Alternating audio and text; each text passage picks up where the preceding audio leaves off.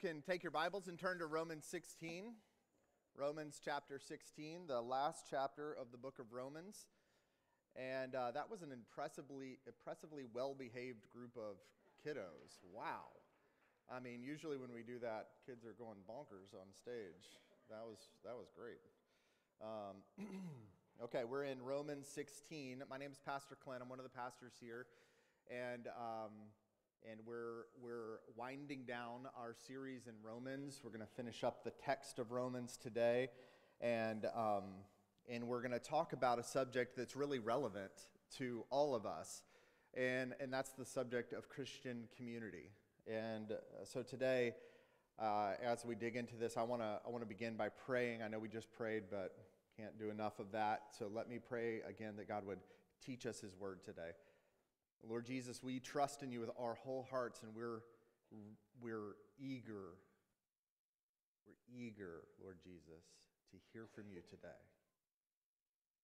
We have heard from so many this week. We've heard from our families and our friends and our coworkers. We've consumed a ton of media that has washed us in worldly thinking and we need to hear from you. God, particularly in the way that we think about other Christians, when we consider the scriptural reality that the world will know we are your disciples, we will validate our faith by the way we love one another. Help us to pay attention as you open your mouth to us today about how we should relate to one another. Each of us comes in here with a certain posture toward um, other Christians, toward the church as an institution. And I pray that today, in the areas where we need to be corrected, where our hearts need to be uh, changed, where our perspectives need to be different than they currently are, in order for us to grow closer to you, I pray that you would convict us. Lord, and as I I always want to ask you when we come to this great responsibility, when I come to this great responsibility of sharing your word with others, I pray that you would teach today, that you would be the, the speaker, the teacher, and we would be learners. God, I would be a learner today. Help us, Lord, to be receptive to you. Lord, you, you tell us that parable in the Bible about the various types of soil that the seeds of the gospel might fall on. We pray that today in our hearts you'd find a receptive soil for the seeds of your word. We ask in Jesus' name, amen. Romans 16, let's just read it. I commend to you our sister Phoebe, a deacon of the church in Cenchrea and I ask you to receive her in the Lord in a way that's worthy of his people and to give her any help she may need from you. For she's been a benefactor of many people, including me. Greet Priscilla and Aquila, my co workers in Christ Jesus. They risked their lives for me. Not only I, but all the churches of the Gentiles are grateful to them. Greet also the church that meets in their house. Greet my dear friend Epaenetus, who was the first convert to Christ in the province of Asia. Greet Mary, who worked hard for you. Greet Andronicus and Junia, Junia, who my fellow worker or Jews who have been in prison with me. They are outstanding among the apostles, and they were in Christ even before I was. Greet Ampliatus, my dear friend in the Lord. Greet Urbanus, our co worker in Christ, and my dear friend Stachys. Greet Apelles, who, whose fidelity to Christ has stood the test. Greet those who belong to the household of Aristobulus. Greet Herodion, my fellow Jew. Greet those in the household of Narcissus, who is in the Lord. Greet Tryphena and Tryphosa, whose women who, the, who, those women who've worked hard in the Lord. And greet my dear friend Persis, another woman who's worked very hard in the Lord. Greet Rufus, chosen in the Lord, and his mother, who's been like a mother to me too. Greet uh, Asyncritus and Phlegon and Hermes and Patrobas and Hermas and other brothers and sisters with them. Greet Philologus, Julia, Nereus, and his sister, and Olympas, and all the Lord's people who are with them. Greet one another with a holy kiss. All the churches of Christ send greetings. Now, I urge you, brothers and sisters, to watch out for those who cause divisions and put obstacles in your way that are contrary to the teaching that you have learned. Keep away from them. From such, for such people are not serving our Lord Christ, but their own appetites. By smooth talk and flattery, they deceive the minds of naive people. Everyone has heard about your obedience, so I rejoice because of you. But I want you to be wise about what is good and innocent about what is evil. The God of peace will soon crush Satan under your feet. The grace of our Lord Jesus Christ be with you. Now, Timothy, my co worker, sends his greetings to you, as do Lucius and Jason and Sosipater, my fellow Jews. I, Tertius, wrote down this letter to greet you. Gaius, whose hospitality I and the whole church here enjoy, also sends you greetings. Erastus, who's the city's director of public works, and our brother Quartus send you their greetings.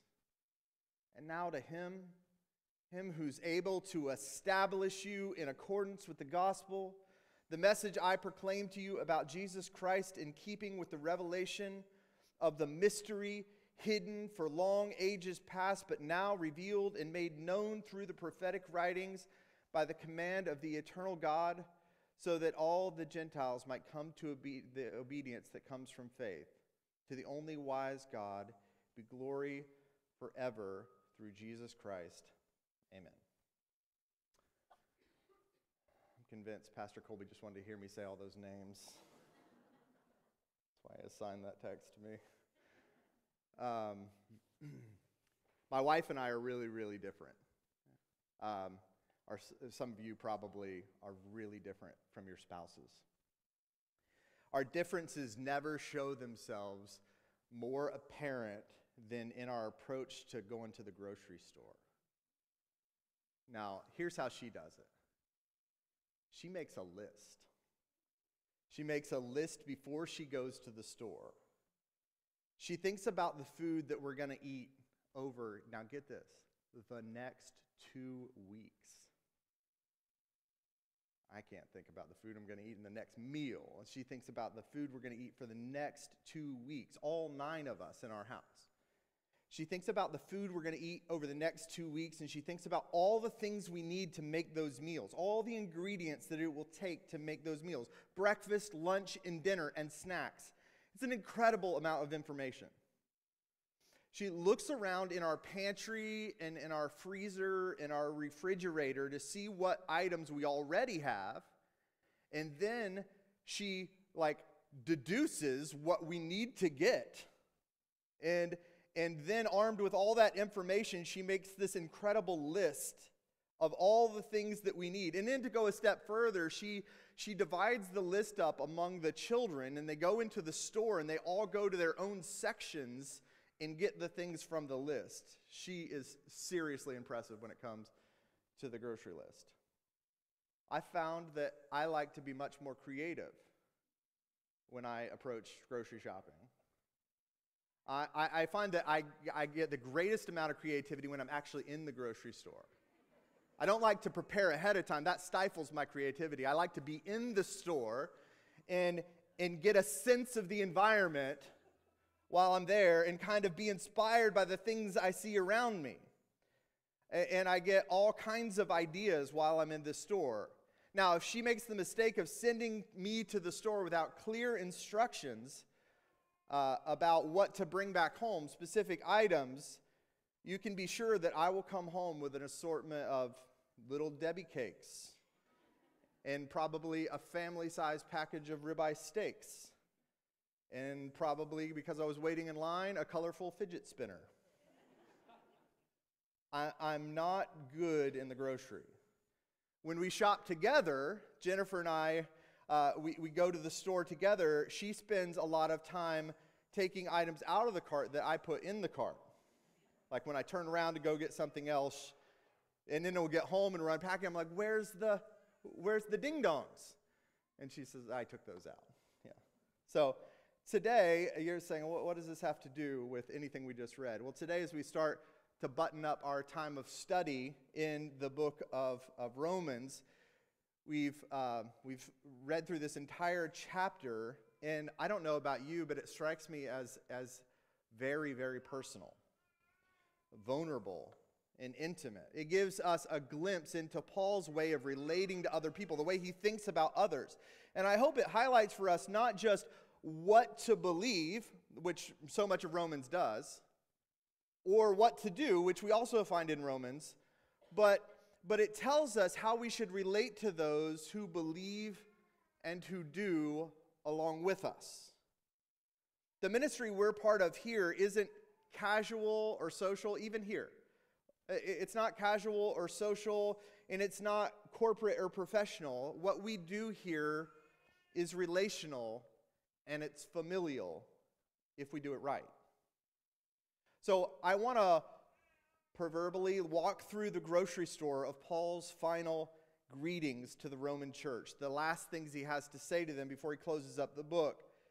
And I want to try to gather up some of the healthy items from what he does there and put them in our in our cart and i want to try to to make them part of our, our diet in the future as a church and, and I was thinking that maybe by watching Paul and his interaction with his companions and his coworkers in the gospel, with fellow Christians, that, that we could note some of the unhealthy things that we do as we relate to other Christians. We could take some of those things uh, out of our cart. So that's, that's the idea here. Is we're gonna we're gonna sort of grocery shop through what it is that Paul has to say to us. So let's just look right at the text.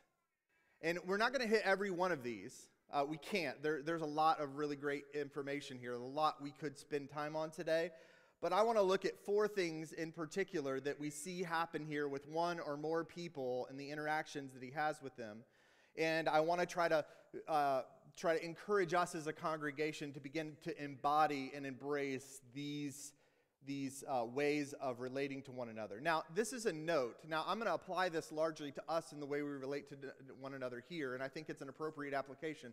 But I want to note that what's happening in this text is Paul's writing to a church that he's never been to. Pastor Colby said that to us last week. You remember, you remember that. He's not ever been to the church at Rome. He wants to be at the church at Rome, but he's not yet been there.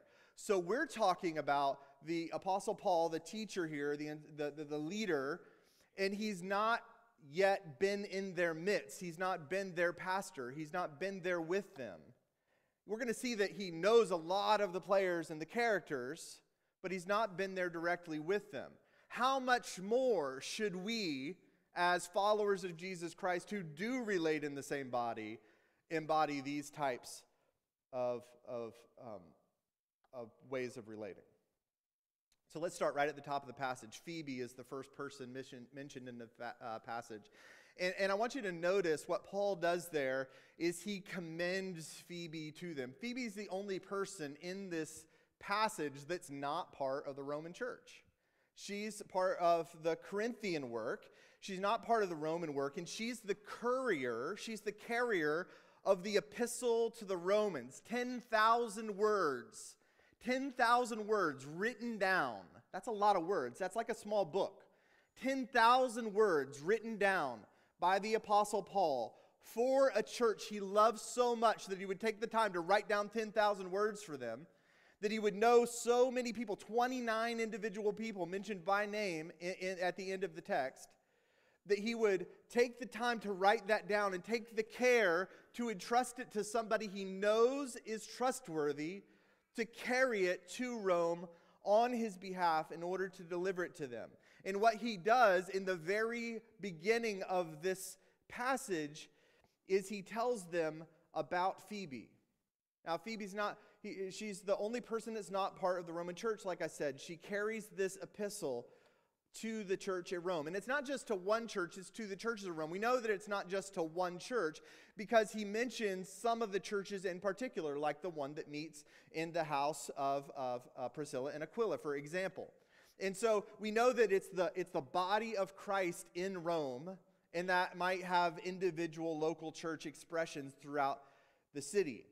So Phoebe comes and she brings this message. Look at verse 16. I commend to you our sister, or chapter 16, sorry.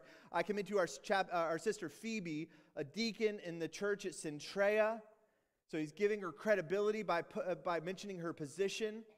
And, and I ask you to receive her in the Lord in a way that's worthy of his people and give her any help she may need from you. What, he, what he's doing is he's taking his credibility and he's lending it to Phoebe and he's saying, based on the credibility that I have with you, would you extend grace to her that she may, if she needs help from you?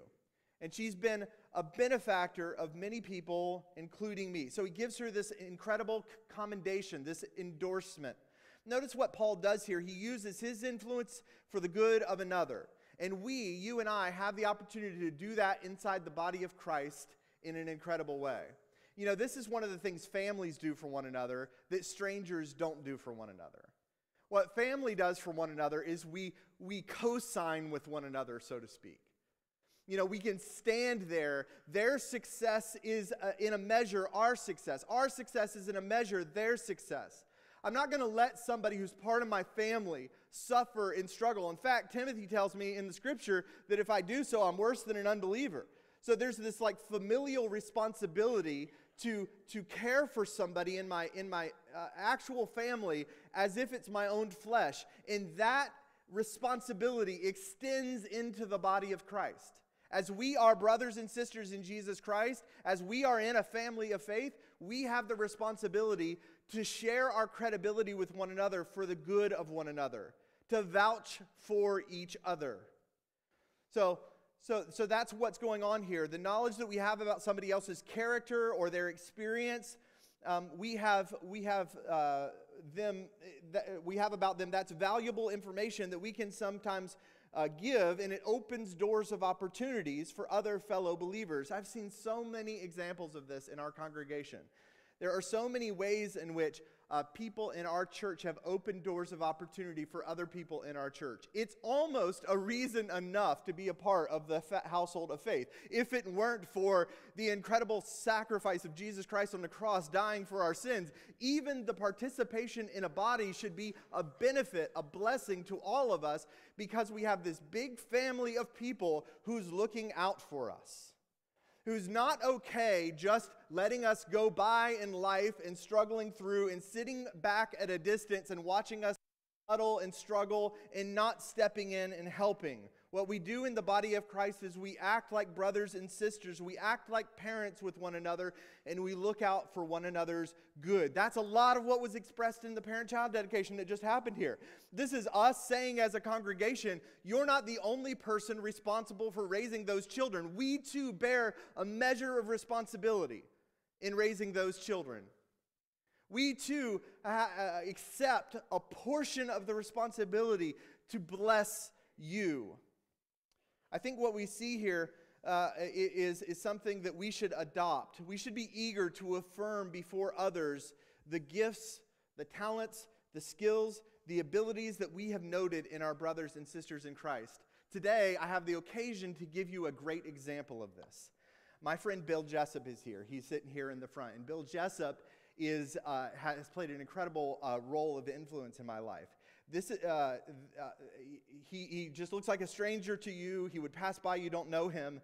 But you should know that without Bill Jessup, there would be no Pastor Colby, there would be no Pastor Clint, and there would certainly be no Pillar Church. uh, Bill was the person that hired both me and Colby at the church that he was the pastor of in Stafford circa 2000. And so he hired both of us really going out on a limb. I mean, both of us were sort of fresh in or out of seminary. We were sort of in the midst uh, still of school, and neither one of us had done anything uh, ministerially or professionally that was worthy of receiving a job. And, and, he, and he welcomed us in to the church that he was leading, and he took it upon himself to, to foster us, to care for us, to mentor us. Bill gave both Colby and I our first significant opportunities in ministry. Encouraged us skillfully and creatively, highlighting the unique ways in which he's gifted us. Periodically, often, Pastor Colby and I will be doing something and we'll be reminded of something that Bill did for us or with us long ago that influences our daily decisions even right now. He, he patiently shepherded us through our inexperience and our immaturity and was uh, both, uh, he was for us, he was advocating for us, he was, he was with us when o- other folks said, I don't know about those guys. He stood beside us.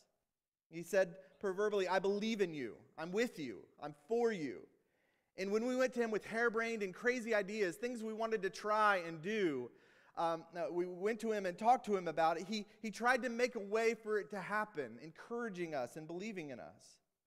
If you if you ever need any encouragement or you need any counsel, you'll not find somebody better than Bill to help you sort through an issue. He actually does uh, counseling professionally now because he's so good at this. And so I, I, I, say all that to, to commend him to you, to say, you don't know this guy, but now you know a whole lot about him, because I've experienced him and I get to lend that to you. I get to help you experience that a little bit just by hearing about it. So that now you would think a little differently about him. He's not just a stranger that you don't know anything about, but he's, a, he's somebody that you know some about and that you can give some credibility to because of what you've heard from me. We should be doing that for one another all over the body of Christ. You know, the word encouragement is a really easy word to break down. It's like to give courage, right? So when somebody does that for you, it, it emboldens you, it gives you courage so that you can take bold steps of faith and action in life. If you're unsure about yourself and somebody comes alongside you and says, No, I believe you can do it and I'll walk with you in it, you're much more likely to take steps of faith. And so, as we stand with each other and we say to church planners, Hey, you can go out, you can go out and you can fail, and we're still going to love you if you do, they're emboldened to go do it. And when missionaries feel the desire to go serve the Lord overseas, and we stand beside them and say, no, We're going to be with you, we're going to pray for you, we're going to visit you, we're going to give you resources and money, and we're going to stand with you. And every week when we gather, we're going to we're going to pray. We're going to help the, uh, hope that the Lord does something great in you. They feel emboldened to do that work. It's not just on mission, but it's in everyday life as we help one another become good parents and husbands and wives, and as we help one another uh, serve and love one another. This is what we do for one another. It's not so much about what the pastors do for you, but what we do as a body for one another. So, the first thing I want you to see is the example of Phoebe, Phoebe that Paul commended to others. We should commend also the people in our midst, the people in our faith family to others. Next, I want you to see the example of Priscilla and Aquila. This is a dynamic duo couple in the Bible. This is, uh, this is a couple that, that there's only a few mentions of them. Like, uh, I think there's six individual places in the Bible where these two are mentioned, but the things that are said about them are pretty impressive. Priscilla and Aquila, or Prisca and Aquila. Sometimes you'll see it. Uh, we should be willing, what we learn from these two is that we should be willing to risk for one another. We should be willing to risk for one another. Look at verse 3. Greet Priscilla and Aquila, my co workers in Jesus Christ. So they're companions, co workers in Jesus Christ. Remember, Paul's never been there, but they're there, which means that Paul worked with them elsewhere and now they're there. So he feels a measure of knowledge and responsibility about them because they're there and he's worked with them in the past. Not only I, but all the churches of the Gentiles are grateful to them. Why? Look at verse 4 because they risked their lives for me, he says. Interestingly, he doesn't really unpack what they did to risk their lives for him, but that's pretty strong language. In fact, the, uh, uh, so, some Bible translations say, literally say the phrase, he, he, he, they risked their neck for me. They put their neck on the line. This couple is amazing. If you don't have time to go through all that we know, I, we don't have time to go through all that we know about them, but they were a Roman couple that they had a business in tent making. So the first thing we know, we think of Paul as the tent maker, right? Well, where did Paul learn to make tents? From Priscilla and Aquila. They owned a business, and they taught him how to do it. And so they owned a business, and so they, uh, they, they essentially, uh, you know, you can, in your mind's eye, you can sort of imagine Paul being in sort of a financial pickle at some point, and them extending a grace to him by seeing the merits of his ministry and inviting him to, to earn some money in their business while he goes and does the ministry that he's doing. They got Paul into the business to help support him financially. They also stepped up. When Paul started ministries, eh, Paul has this MO. If you watch him, he, he starts things, he goes and shares Jesus, gathers a church together, and then he rolls out pretty quick. You know, sometimes he even says, No, I'm going to stick around. Don't worry about it. And then he rolls out anyway. And he like, he moves along pretty quickly. He always feels this urgency to go to the next place. That's, he's, he's an apostle. He's a sent one. He's a mover. And, and that's what he does. And he continues to move along. And, and Priscilla and Aquila were like the cleanup game for Paul. They would come behind him and stabilize and establish the things that Paul would go and do. And they didn't do it in a way that they had to be supported for it or they felt some kind of respect. They just came in quietly and served the Lord and served Paul. They also stepped up and continued to run ministries that were uh, in churches that were planted by Paul. They got kicked out of Rome at one point. This is their place, this is where they're from. They got kicked out of Rome at one point, uh, and, and, then later we see them back there. When Paul's writing in Romans 16, he's writing to them and he says, Greet them. So we know that they came back too, probably at great risk. They came back probably to lead some of the ministries there because Paul couldn't get there. And, and, and they're back there. And they risked their necks for him. We don't exactly know what it means that they risked their necks, but they, uh, they did something incredible that Paul saw as very risky. And he's a risky guy. So if he saw it as risky, there's a chance it was pretty risky. Did they smuggle him out? I don't know. Did they publicly defend him against, against the threat of persecution? Maybe. Did they borrow some money to help him you know, through the ministry? We, we don't know the details, but we know enough. We know that he says they risked their lives for him. These people put their necks on the line for Paul. And, and according to verse 5, they, they even started a church there in their own house. And let me ask you have you risked for another brother and sister in any way? Have you risked personal position or financial position or reputation for any other brother and sister in Christ. Oh, we should do this. We should be willing to do this. Again, this is what a family does for one another. This is how we prove that our, our love for Jesus Christ is a familial love, that He is our Father, and we get to relate to one another as brothers and sisters who have received the same grace from our Heavenly Father.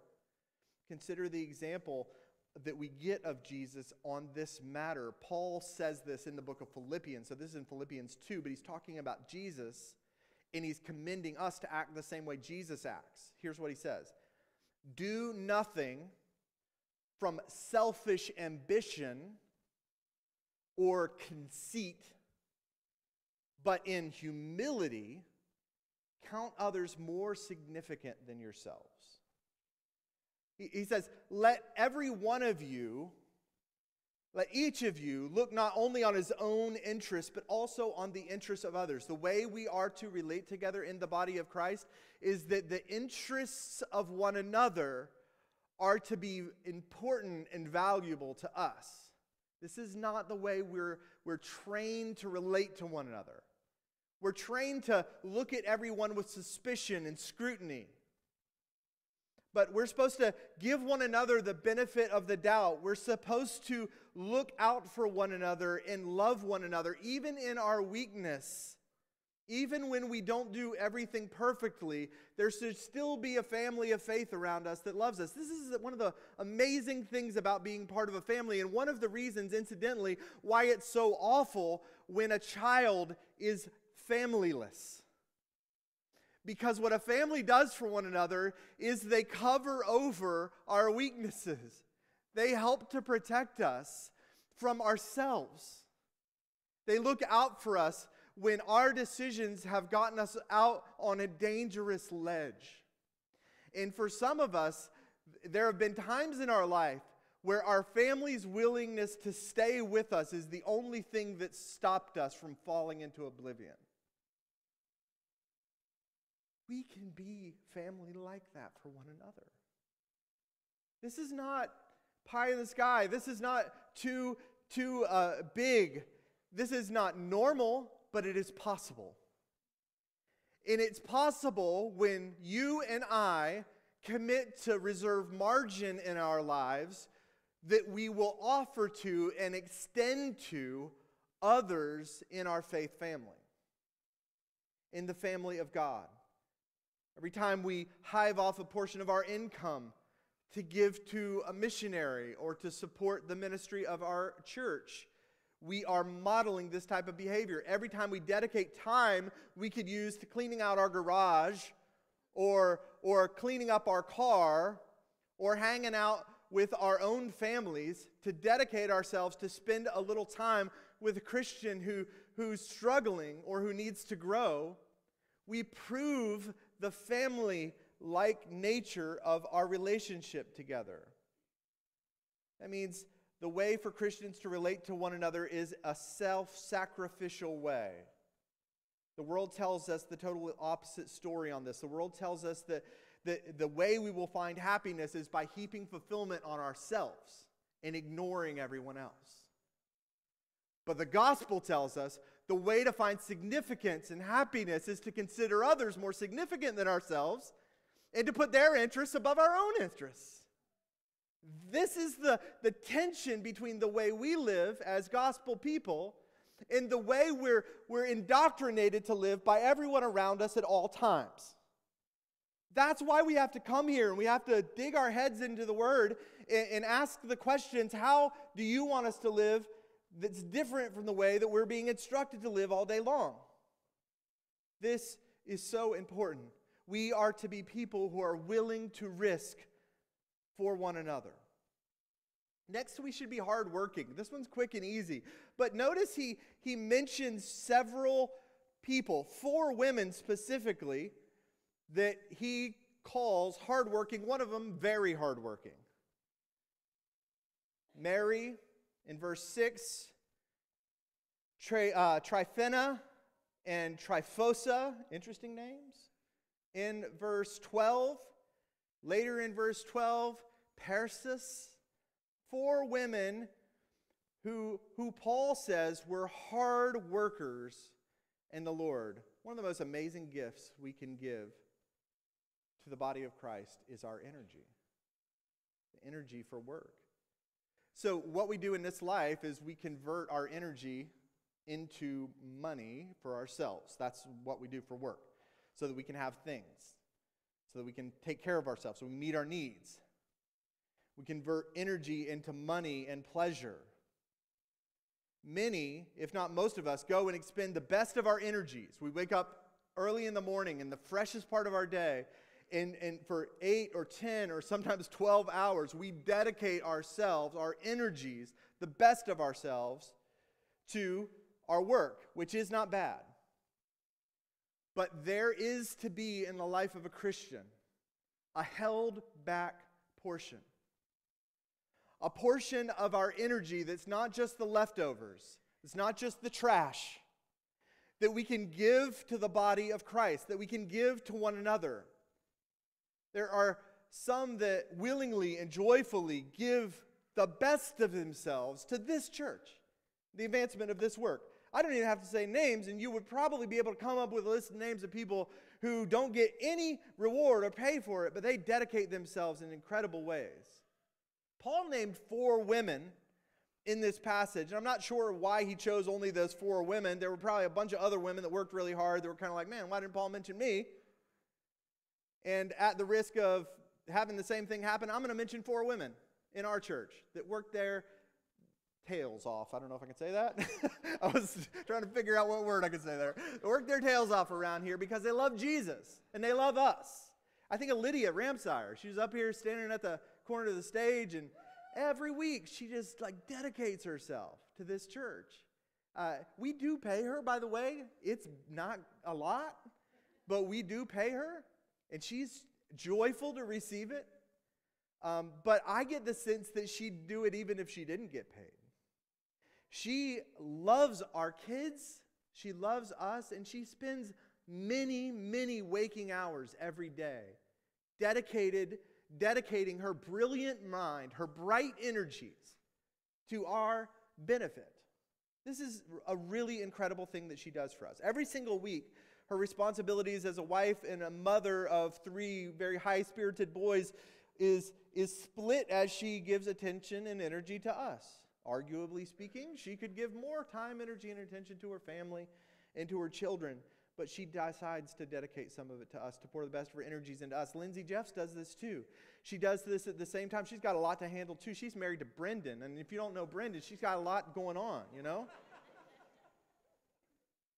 And she's got three little kiddos also at home, and, and they could also be described as high spirited. Yeah, every week she sorts through the administrative details, the, uh, let me say, the administrative mess that Pastor Colby and I make around here. Uh, and, she, and she just sorts it out. Uh, I, Lauren Welch also comes to mind. Lauren, you know, Lauren's here. She's kind of, you know, new back to the body, but she was part of the church uh, back um, in the 2009, 2010, 2011 range. And, and at that time, um, we were still trying to figure out who we were as a, as a people. And I, I uh, with some help from some other folks around here, we decided that the best thing for us to do, sounds crazy now, and you're going to laugh a little bit, was to open a coffee shop. We decided literally, we're going to open a brick and mortar coffee shop. I really like coffee. Pastor Colby likes coffee. We all like coffee. And so we were like, hey, this is a win win. We get to drink coffee and we get to uh, meet a bunch of people. We were having a hard time finding a way to engage with people meaningfully. We thought coffee shop's a great place to engage with people. So we just we went about the business of raising the money together.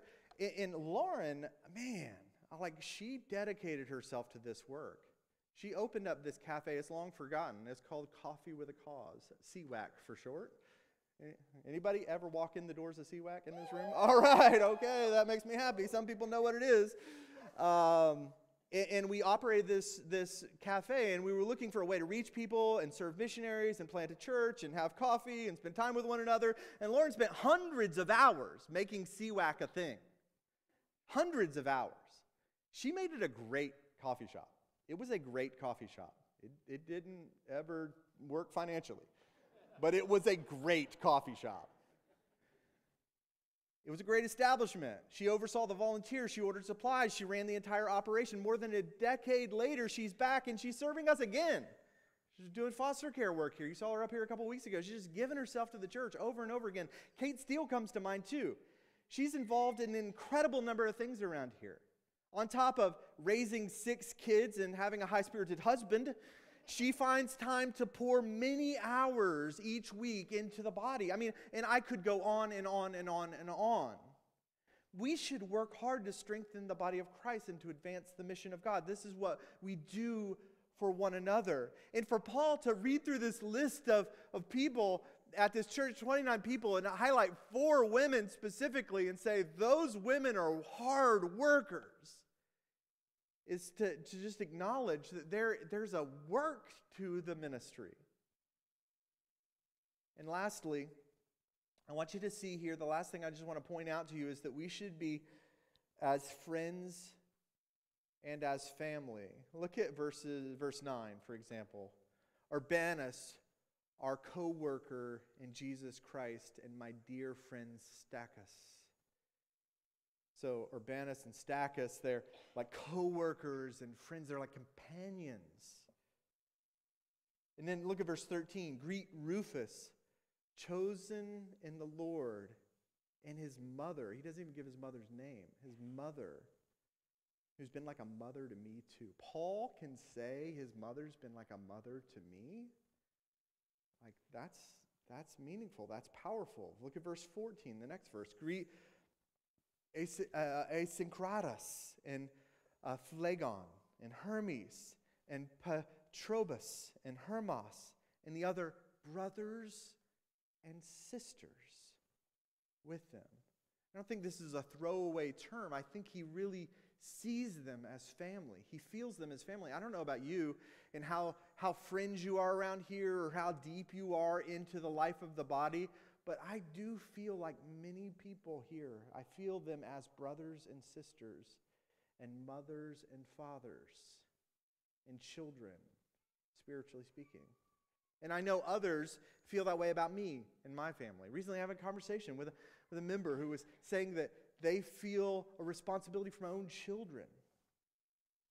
This is, this is a powerful thing we get to be with one another. This is not just like a store that we go to and we have no real connection to the other shoppers in that store. This is like a family that we belong to. And we have a substantive, a real, a meaningful connection to one another if we will embrace it.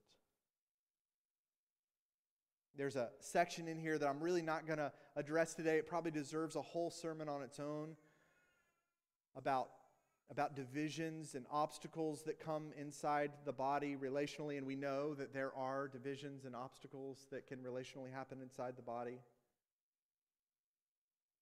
But look down at verse 21 again.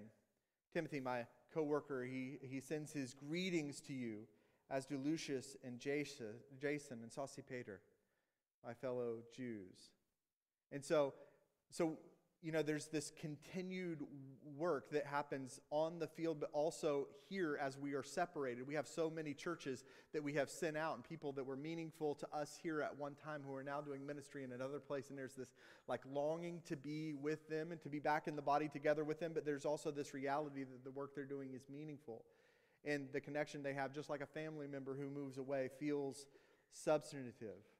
And he closes the passage with this incredible benediction, this incredible benediction that says, Now to him who's able to do in accordance with the gospel message that I proclaim about Jesus Christ, in keeping with the revelation of the mystery hidden for as long as ages past, but now revealed and make known through prophetic writings by the command of the eternal God, that we, that, that all of the Gentiles might come into obedience that comes from faith. See, the motivation is in part that the Gentiles might come to faith. It's the same thing as what Jesus said they'll know you're my disciples by the way you love one another.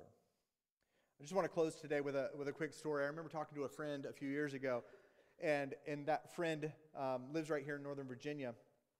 And she was a little upset the day I saw her because uh, she had learned that her commuting companion for 22 years, she's in a van pool and the commuting companion for 22 years had died. She was remorseful because she'd rode in the van next to this woman to and from D.C. every day, every workday for 22 years. And she'd never meaningfully spoken to her. At, at the funeral, she learned that her travel buddy was a wife and had children, and she'd been fighting cancer on and off for years. She learned all that at the funeral. And this is the most Northern Virginia story I've ever heard. I mean, I can totally see this happening, can't you? I mean, just because we live around here and we kind of get it, we, we understand the way things operate around here. But this is, this is not right. This is not the way it should be. It's a sad story. It's not surprising. We can understand how something like this might happen, but at times we find ourselves working harder to avoid interactions with others than we do working to cultivate meaningful friendships and relationships with one another, with those that God places in our path. You know, in the church, we have, we have people who, who feel like smothered by their family and, and their friends, and they just want away from that. And we have also people who would just give anything for a little more of their family's undivided attention, all in the same body, people we relate to. We have people in this church who are completely exhausted from the amount of conversation and interaction that takes place between them and other people at this church. And, and, and at the same time, there are people who come and go each week and feel unfulfilled, unconnected. This should not be so. Listen, friends, if somebody's alone here, it's an emergency. One of the most important things we do as a faith family is we grab people who are on the fringe and we push through the awkwardness of those first conversations to try to get to meaningful friendship and relationships so that we can help one another along to heaven. That's what we do. And this is the way in which we're so distinct from the world. The world does not do this. And so I want to encourage us to, to take these ways on, the ways we see Paul relating, being like family, family and friends with one another, working hard for one another and with one another, being willing to risk our necks for one another and commending one another for their good. Let's pray. God, we love you. We need you. We ask for your help and guidance. God, to live this way is unusual, it's abnormal in our society, and we need your help, oh God. Could you highlight specific ways that I could see needs around me, specifically other, the needs of other Christians, so that as I love them, you would be glorified? God, would you help those who feel disconnected here and long for meaningful familial connection and friendship to find it? Lord Jesus, would you, would you give us wisdom to know when to speak and what to say? And God, would you bond this faith family together in a way that would bring incredible glory to you and, and, and in a way that would, would embolden us to spread your message far and wide. We ask in the name of Jesus and for his glory alone.